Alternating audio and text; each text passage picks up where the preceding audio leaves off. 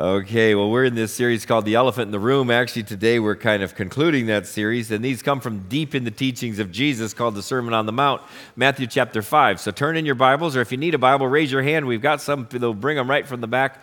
Just keep your hand up, and they'll pop one right in. If you want, you can take it home because we want you reading God's Word.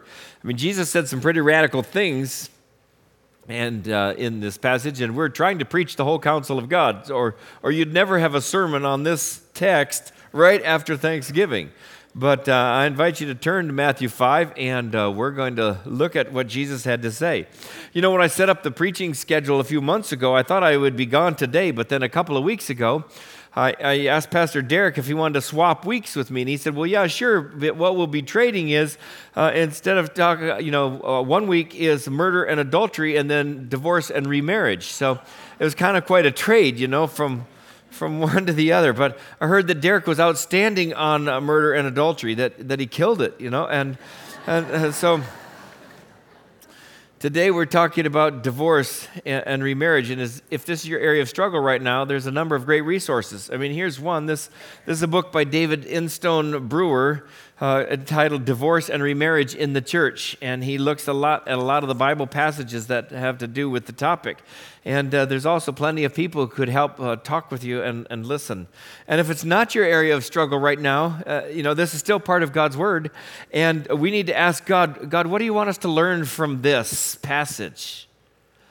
How do we think? How do we speak? How do we live more like Jesus? Because Jesus is really calling us to purity in our relationships. That's really what he's talking about here in Matthew 5. So we're going to start Matthew 5, starting verse 31 and 32. It says, It was also said, Whoever divorces his wife, let him give her a certificate of divorce. But I say to you that everyone who divorces his wife, except on the grounds of sexual immorality, makes her commit adultery, and whoever marries a divorced woman commits adultery. Now, there's hardly a person alive in America anymore who hasn't been stung by the tragedy of divorce, some worse than others you know, either yourself or somebody in your family or your friends. I mean, just mentioning the word can bring truckloads of sorrow, expired anger, feelings of regret, guilt, loss. I mean, for many, divorce brings with it pain deeper than death. John Piper said that death you know, is usually clean pain. Divorce is usually dirty pain because when your spouse dies, you grieve, but there's a finality to it. Whereas marriage termination by divorce always seems to have sharp edges and unresolved issues and unfinished conversations. In a previous church I served, there was a woman who wanted to start a divorce recovery workshop, and we did, under the title, One is a Whole Number. How do we take people that life has fractured and bring them into wholeness in Christ? And over the course of uh, 10 years, I watched 1,200 adults and uh, 500 uh, children and youth go through a six week course in an effort to deal with the devastating effects on themselves and on those that they loved. One of the requirements set up by the woman who started the program, she insisted that everybody who was going to be part of it, any of the volunteers in any capacity to serve the workshop, had to have two requirements. Number one, they had to personally be in love with Jesus. And the second was they had to have personally been divorced because she didn't want any well meaning Christians spouting spiritual platitudes and having deep convictions of the uninformed and she included pastors in that. And so, so I got to unlock the doors the first night, and then on the sixth uh, week, I got to say a prayer at the potluck. And other than that, everything was covered by people who had those qualifications because there's such a deep pain uh, in the process that uh, to love Jesus and have been divorced, those were the people who had uh, the requirements that were necessary to help others in that path. The pain of death is excruciating. I mean, life's never the same. How are you? I'm fine. You know, it doesn't come close to hiding the truth anymore. And there's failure and guilt and grief and loss and fear and, and now what? In fact, there's a marketing company named Search Factory that was checking on Google for what questions are people asking the most, presumably so that they could use that information to make more money. And so they did a study, and in a particular month, they found there were 40,500 monthly searches for the question, Why did I get married? And there were 14,800 searches for how to ask a guy out. And there was 9,900 searches for how to mend a broken heart. And there were 5,400 searches that month for how to have an affair. And there was 1,900 searches for how to get away with murder. And there actually was 1,000 searches for how do I hide a dead body? It's kind of like the guy who's walking down the beach. He's freshly divorced. He's uh, kind of uh, feeling pretty sorry for himself. Happens to see a bottle wash up on the shore, picks it up, rubs it enough that the genie pops out and says, Wow, you set me free. I'm going to give you and your spouse three wishes. He says, Well, I'm divorced. He says, Well, then I'm going to give your spouse twice whatever you pick. So, whatever you pick for yourself, I'm going to give twice to her. So he says, well, for the first one, give me a million dollars. And boom, it just comes out of the sky and lands there on a pallet. Says, of course, your spouse gets two. He says, well, I'd like a Mercedes. So boom, there's a car sitting there next to the money. He says, of course, your spouse gets two. He said, what do you want for your third wish? And the guy thought about it and then he said, beat me half to death.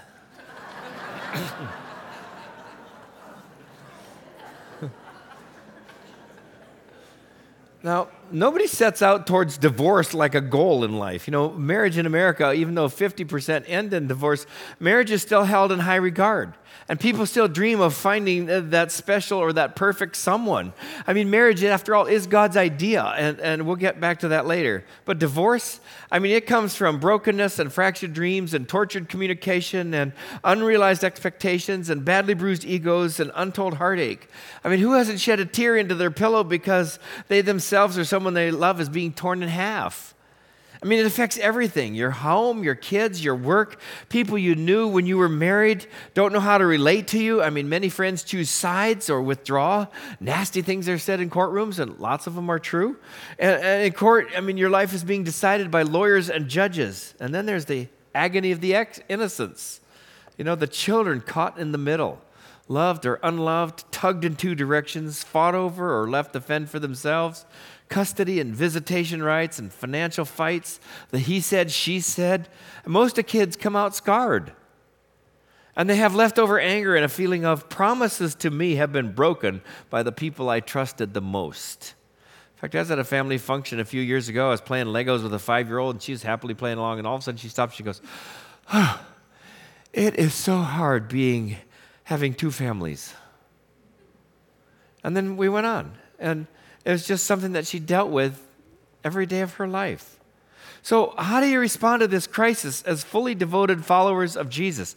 How do you respond in ways that are full of grace and truth? Well, the first way, let me give you two answers. First way is to be there and to listen and to share tears and to stand with somebody who's grieving and, and, and, and, as they own up to their part and as they sort through the ashes of their dreams and as they begin to say what's happening? What you know what's in the next chapter of my life? Um, you might be jesus to them full of grace and teaspoon here or there of truth. I spent a day with somebody like that who had just learned that his wife was leaving him and so grief stricken. And at the end of the day, I actually had a class to go to. I went to the class Bernard Ramm was teaching at Dr. Ramm, and I said, And why is there suffering in the world? I was just frazzled. And, and he said, Well, have you read my book? Which he never bragged on his books. He said, Have you read my book on suffering? I said, No. He said, Well, I went over the 18 leading theories of human suffering, and the answer is none of them work. The only thing that really, you can be there, you can listen, you can care, you can support, you can pray, you can care. Said, Thank you. That's just what I need today. I went back for more of it that evening. So, the first thing we can do is to be there and to care. The second thing we can do is to lift up God's word as the truth because it is. This is our guide for faith and practice. And even in this area of marriage and divorce and remarriage, even when it seems harsh or foreign, it comes from God. And you know, He loves you and He knows what's best.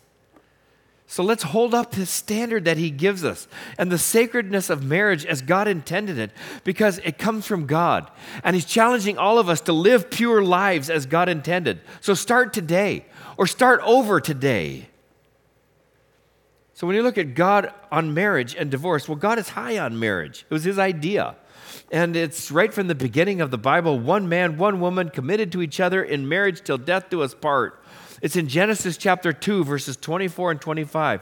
A man will leave his father and mother and will hold fast to his wife, and they will become one flesh. And the man and his wife were both naked, and they were not ashamed. God gave woman to the man, and God gave man to the woman. They were helpers to each other, soulmates. And then sin entered the picture, and it got a lot more complicated. God was still on high, making promises, making commitments. He's still high on marriage. In fact, later God used the picture of marriage of himself with the people of Israel. He says, You are mine. I am married to you. You are my wife. And Israel was unfaithful to the God who loved her. And he took her, took her back. And she was unfaithful again, and he took her back over and over and over. In fact, finally, he had this prophet named Hosea. You can read the story. Hosea is one of the minor prophets because his book is short. But God said to him, Go get married. And so he went and he married this woman named Gomer. And he says, Be my wife. And she says, I will. And uh, they got married. And I don't know how far into the relationship, but he rolls over and the bed is empty. And so he goes looking for her. And he finds her down the street at a neighbor. And he pays the neighbor what he had paid her for what they were doing. And he brings her home and he cleans her up and he redresses her. And he says, You're my wife. Live with me in faithfulness. And she says, Yes, I will. And the next night he rolls over and she's gone again. And he goes looking for her again. And he pays the price and he cleans her up and he brings her home and he says, You're mine. And she says, uh, Stay with me. And she says, I will. And the next night, and it's the same story over and over and over. And finally, Hosea goes to God and says, God, why did you tell me to marry this woman? She is so unfaithful. She's broken her promises over and over and over. And God says, And now you know how, exactly how I feel with my people who I have loved and I've cherished. And they make promises to me and then they go wander. And I go find them and I bring them back and I pay the price and I clean them up and I say, Be mine and live with me. And they say, Yes, I will. And then they are gone. And I go, and, and finally, God had enough. God hates divorce. You know why?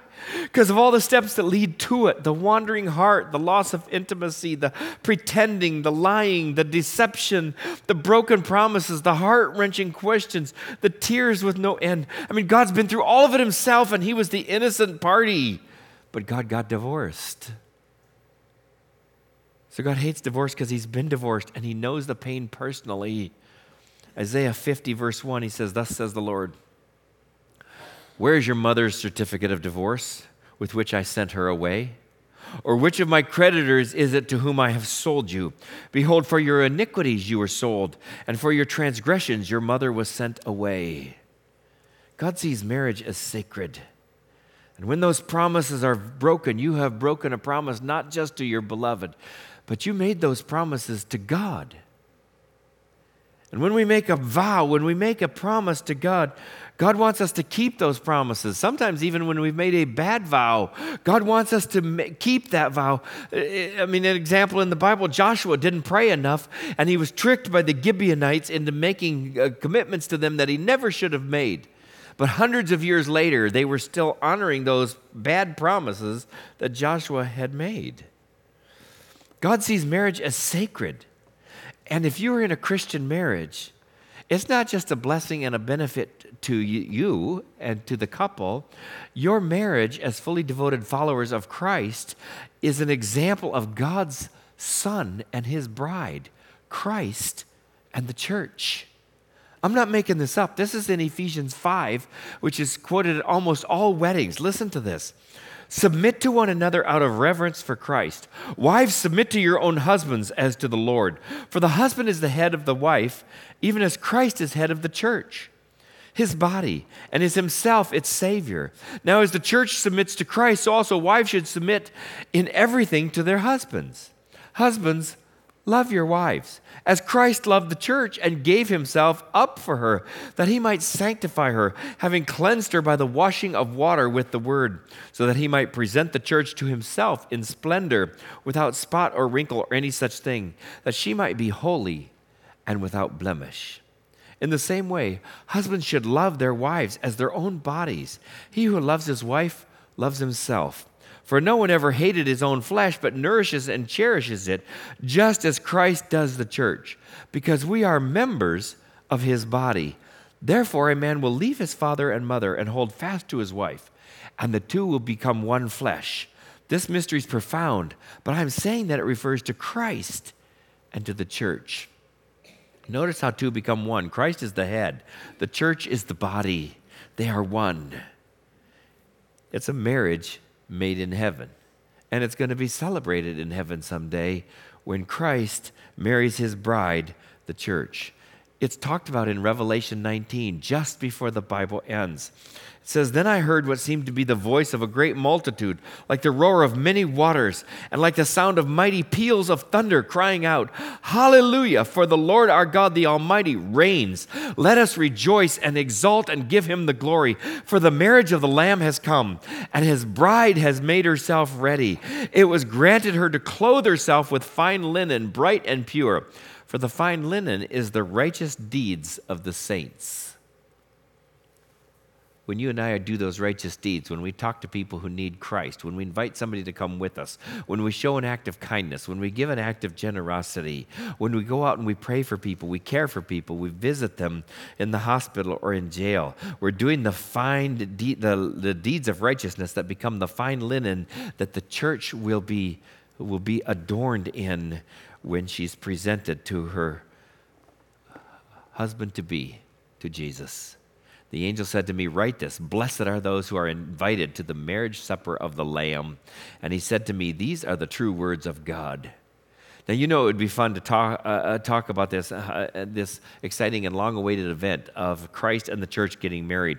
When Jesus, the perfect Son of God, is married to his bride, the church, which, although she's less than perfect, um, she has been forgiven by Christ, she's been cleaned up by Christ, she has been claimed by Christ. He has died, in fact, to redeem her, and he calls her his own.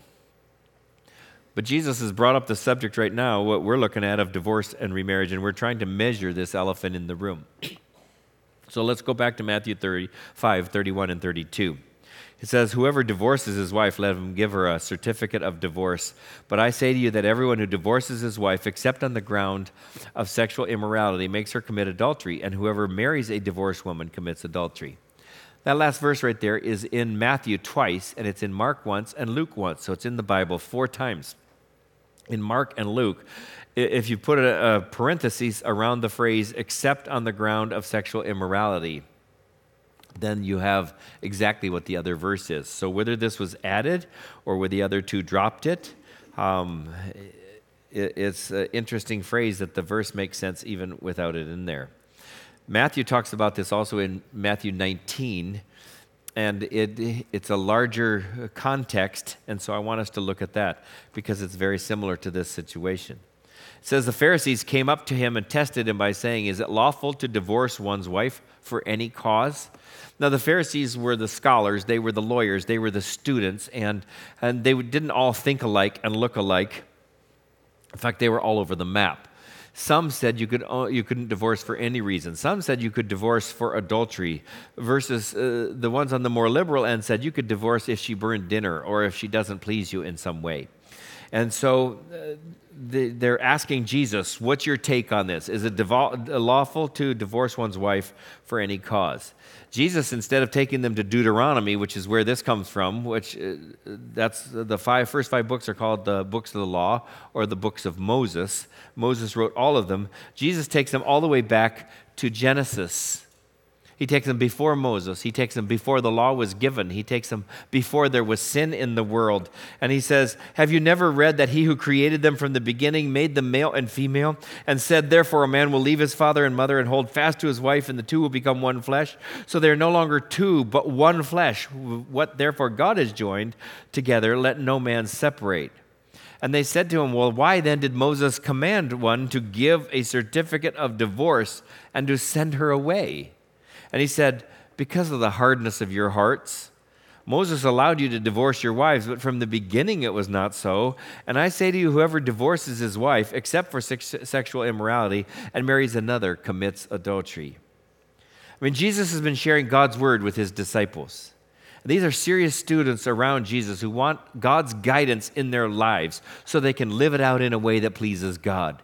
That's what it means to be a disciple of Christ or a fully devoted follower.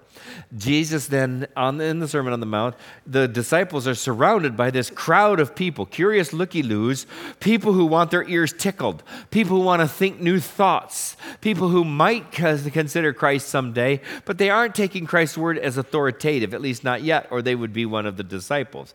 And then the crowd is surrounded by these lawyers and scholars and the debaters, people who hear the words of Jesus, but they see them them as an opportunity to debate the finer points. They aren't in it for heart transformation and for their life to be changed. They just want to prove they're right or important. The Pharisees were part of this group. So the Pharisees come and ask Jesus, Is it lawful for a man to divorce his wife? They're at least starting from the point of looking at what does the Bible say? So they're ahead of where a lot of people are today because sadly, most people in America have discarded the Bible as their authority. They wouldn't even ponder the question is it lawful? Is it what God would desire? They would start with themselves as the authority. What do I want? So the Pharisees are lawyers. They're looking for loopholes. So Jesus answers them, but they're looking at the law given by Moses. But Jesus takes them, as I said, all the way back to the beginning. And uh, the Pharisees uh, referenced Deuteronomy 24. So they said, well, here's what it says When a man takes a wife and marries her, if then she finds no favor in his eyes because he's found some indecency in her, and he writes her a certificate of divorce, puts it in her hand, and sends her out of the house. I actually think what Moses, the reason he gave this guidance is because that was already happening. People were being sent away, and he's trying to protect the woman from being abandoned with no, uh, you know, instead of just being pushed out of her house, he's saying the man has a responsibility, if he's going to take this huge step, to give her a written certificate of divorce so that she's able to prove her status rather than just hanging in limbo um, to starve or to sin just to survive. So, in their system, you'd be engaged for a year and it was considered part of the marriage. So, although you were not in the same house, although you were not um, uh, consummating the marriage, you were considered married. And so you could actually get divorced during that year of, of marriage when you and I would think of it as engaged, just like Joseph contemplated with Mary. Do you remember? Thinking, oh my goodness, she's having a baby, it's not mine, she's been unfaithful, I will divorce her. And of course, an angel had to intervene uh, to help Joseph think the right thing. But Jesus said, It's because of the hardness of your heart that Moses allowed you to divorce your wives. Jesus is amazing. He's saying the Old Testament has laws in it that are not God's will. Rather, it's a law that's given to help manage sin. The divorce is not God's desire, not ever, but it's permitted, it was regulated and you can also see in the Old Testament that there are laws for polygamy and for slavery and for loaning money that uh, are ways that are not God's ways, but God permits those to happen. And he's, Jesus is saying it's being permitted because of the hardness of the human heart. But back in creation, God's plan was two people become one flesh. It was that God has joined together. It's quoted in Matthew 19, verse 6. You know, you might think that when you got married, you and your special uh, someone decided to get married, it was your decision, or that a pastor married you, or that a justice of the peace solemnized and legalized your union. But all that's secondary is what it's saying here that marriage is God's idea and what God has joined together. Let no man separate. So, if marriage is God's idea, and if what is joined is joined, then we mortals have no right to separate what God has joined together. So remember back just for context, a little before this, uh, Jesus had said, Do not think I've come to abolish the law or the prophets. I haven't come to abolish them, but to fulfill them. So then Jesus lifts up these six examples of radical living for his fully devoted followers. And really, Jesus is lifting up the sanctity of marriage between one man and one woman who love each other till death do us part and put God at the center. That keeps us away from sin that keeps our hearts tender and responsive to following Christ. I mean, really, this is good news. Regardless if you've never been married, or you're on your first marriage, or you've been divorced and remarried, Jesus wants us to treat the people we are in relationship with like he treats his bride, the church.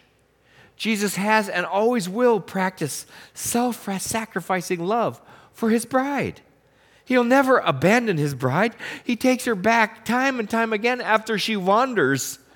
And Jesus purifies her and he cares for her tenderly and he provides for her. And he looks forward to the day when they come together in heaven to be married and uh, they, the bride is committing herself to live free from sin in a relationship of love forever with her true love, Jesus.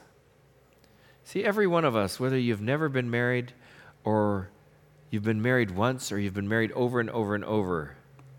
If you come to Jesus, you are part of his bride. You are a treasure in his eyes. I mean, this is a radical call by Jesus to live not like the world, but to follow Jesus as our example of love and relationships, faithfulness and forgiveness, and over and over as needed. I mean, divorce is never mentioned in the Bible as the unpardonable sin. And God is full of love and full of forgiveness and full of grace.